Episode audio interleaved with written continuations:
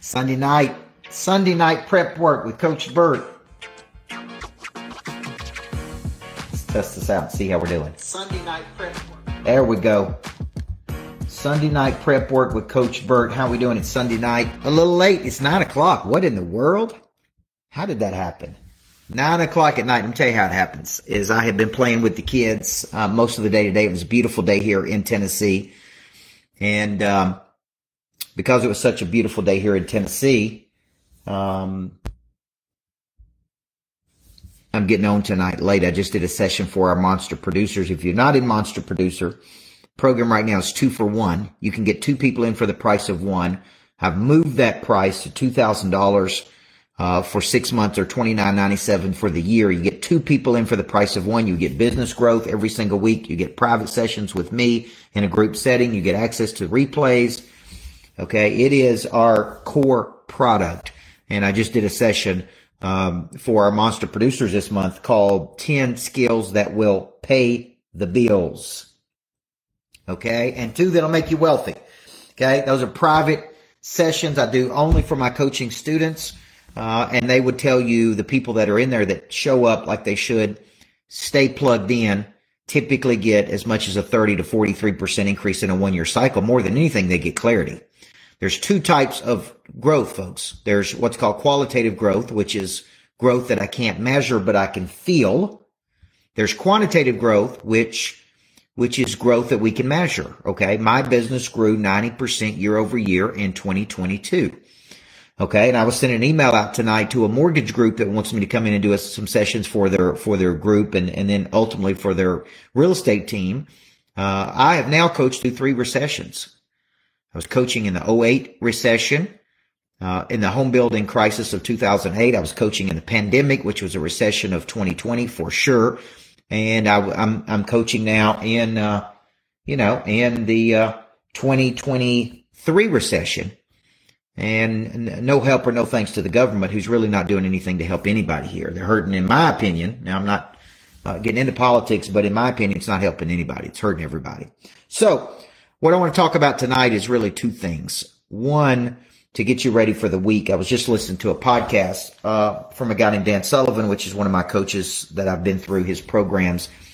And it's called Always Be the Buyer. And in any transaction, typically, the buyer has an advantage over the seller. Okay, because the buyer's got the money, the buyer's got the resources, the buyer's got they got the money, and they're making a decision if they want to make a buying decision or not. The only way to become the buyer versus the seller is to have something that other people want. You have a certain knowledge that solves a problem, a certain set of skills, a certain set of attitudes, a certain set of habits. And in that scenario, you can actually become the buyer versus the seller.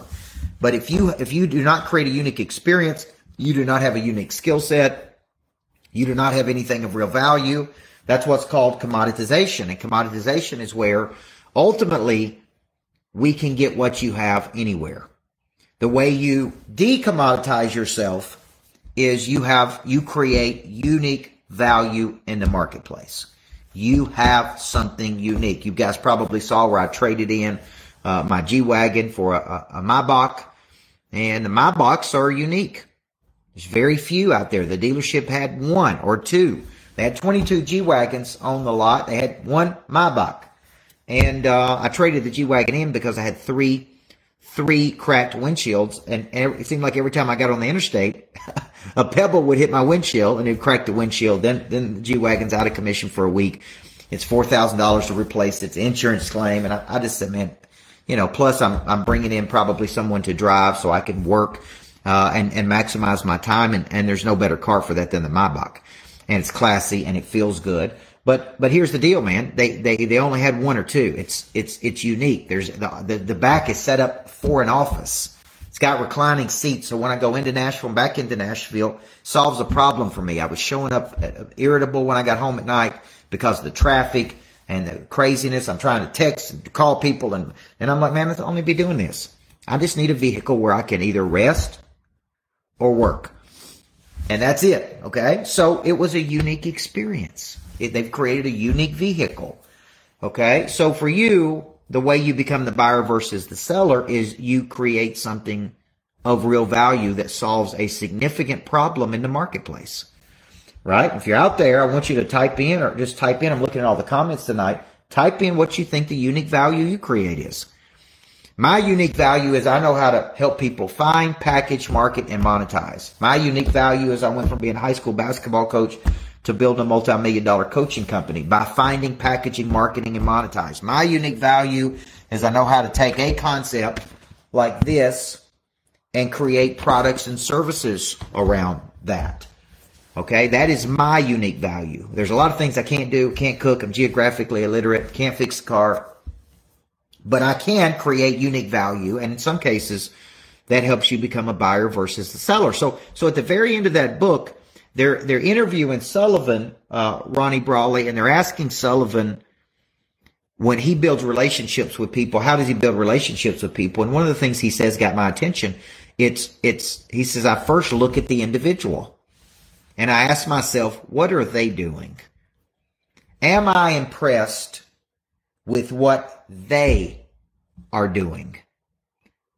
That impression either opens the door to me doing business with them or closes the door. You don't need to go to a broke financial advisor. You don't need to go to an out of shape doctor. You don't need to go to a coach that can't monetize or hasn't shown a demonstrated capacity of winning. You don't need to, like what he was saying there is what is your work ethic saying to other people? Okay, and I always say the leader should have the strongest work ethic. It's like when I was a basketball coach, the best player, if the best player was the best leader, man, when the best player is the best leader, you got one hell of a team. Okay, so what is your work ethic? How do you present yourself? And what is it saying to the marketplace about you?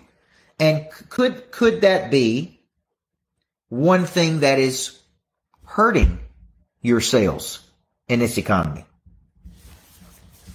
Okay? Could that be one thing that people look at you and go, you know what? You don't practice what you preach. You don't follow up like you said. You don't present well. You don't show up consistently. Could it be that when you're looking out there to blame the government, plenty of room to go around there to blame, but we don't do that because we take total responsibility. We are where we are today based on every decision we made up until today. So plenty to blame, but could it be that the way you're presenting yourself is making you come off as amateur versus professional? Could it be the way you present? Could it be the perception that you're still playing at an amateur level that's actually keeping you from people exchanging business with you? Could it be that they're following your consistency and they don't see a consistency in you? Could it be that your actions walk in the door before you do? Could it be your reputation precedes you? Okay? So when you're thinking about this, if you're out there struggling right now and you say, man, I'm struggling, could it be that you're not putting the effort in, you're not following up, you're not putting the work ethic in? Okay? So that's one topic tonight, because this is the last thing Sullivan said in that book is, before I do business with a person, I take a hard look at them. And I see what they're doing. What are they doing? Are they doing what they're telling you to do? Okay? So that's point one tonight. Point two tonight is this new thing I got going for all the high net worth individuals out there. If you're earning over $500,000 a year, or you have a net worth of $2 million and above, I've got a new program out called What's Next. I'm going to be doing a 3-day challenge starting this Thursday, called What's Next, and you have to qualify for the challenge, but it's 3 days on reconnection, 3 days on a very specific structure I use to stay motivated, reconnect to my passion, follow up on my hopes and goals, and to be clear on what I want to do. Is it highly enjoyable? Is it highly profitable? Is it in alignment with my B goals? And so if you're out there and you're thinking about this, you've been seeing me make posts for this. I've already got 15 people in that program. That program is $12,500 a year. It's 15 high net worth people who are out there playing at a high level, earning over $500,000 a year. It's what's next. Charles Clowers, it's what's next. It's how do I get clarity? Because these are the two things people say to me when they're doing well. Man, I'm doing well, but I'm tired and I'm exhausted and I'm burned out. But I have a method I want to package. And I'm trying to just figure out my next move. Am I going to build greatness factors? What am I doing with success schools for kids? How do I build competitive intelligence in people? Who do I want to work with? So as you're out there and you're thinking about these things, if you're in that category and you're earning over $500,000 a year, or you got a net worth of $2 million, then really take a look at what I'm doing and what's next. And more importantly, just sign up for that 3-day challenge I got going on. Get in there and let's work through some structures. And this concept actually came to me, man, I bet it was 6 or 7 years ago. And a very successful person came to me and said, man, I'm just trying to figure out what's next. When I retired at 31 years old, I'm like, what's next? Right? When I spoke at 10X, it's like, what's next? Right now, I'm trying to figure out what's the next book I'm going to write. If you hadn't read this book, Flip the Switch. This book has been out. We've sold, I think, over 10,000 units of this book. It's been on the Wall Street Journal bestseller list, top 20. So I'm asking myself the same thing. What's next? And you would be shocked at sometimes how just some clarity from someone, some structure from someone can help you. So I want you thinking, guys, 2 things tonight from Sunday Night Prep. Could it be that people are watching you? And what they're maybe they don't tell you, but what they're thinking is, man, I just don't see the consistency from that person. They seem to dabble versus decide. They still have amateur habits. They're still operating at a small level. Okay. They're not really leveling up like they could be. And maybe that's hurting your sales. Maybe you're wondering why don't people want to partner with you? Why don't people open doors for you? Why don't people call you back? Why don't people take your phone calls? It could be their way of saying, you're just not leveling up enough, man. And I don't know what that level is, to be honest with you.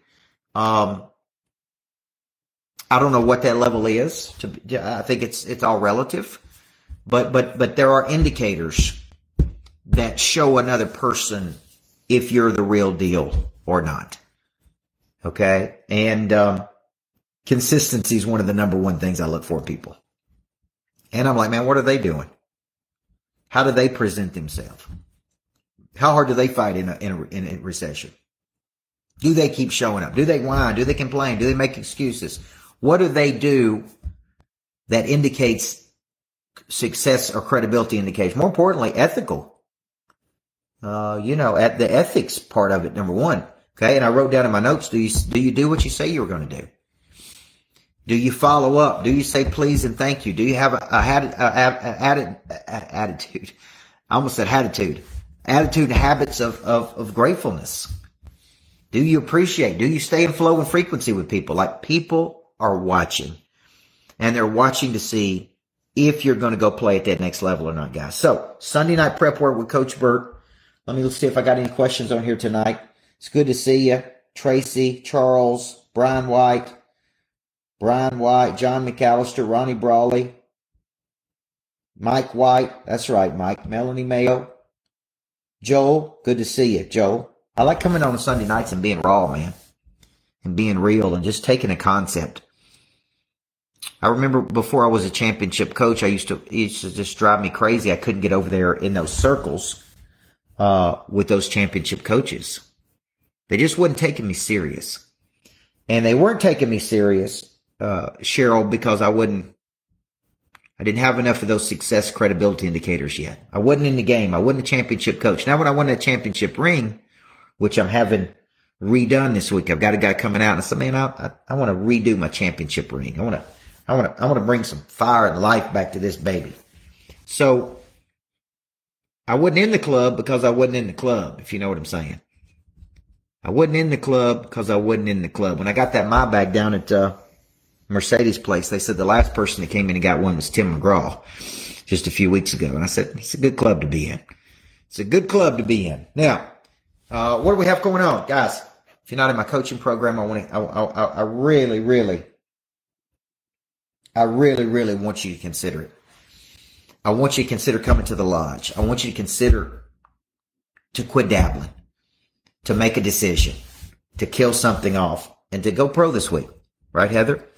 And to leave your amateur desires behind and take this thing all the way, all right? My name's Coach Micheal Burt. Sunday Night Prep with Coach. Let's have a big week. I got a group coming to the lodge for Purpose to Profit. Can't wait to see them.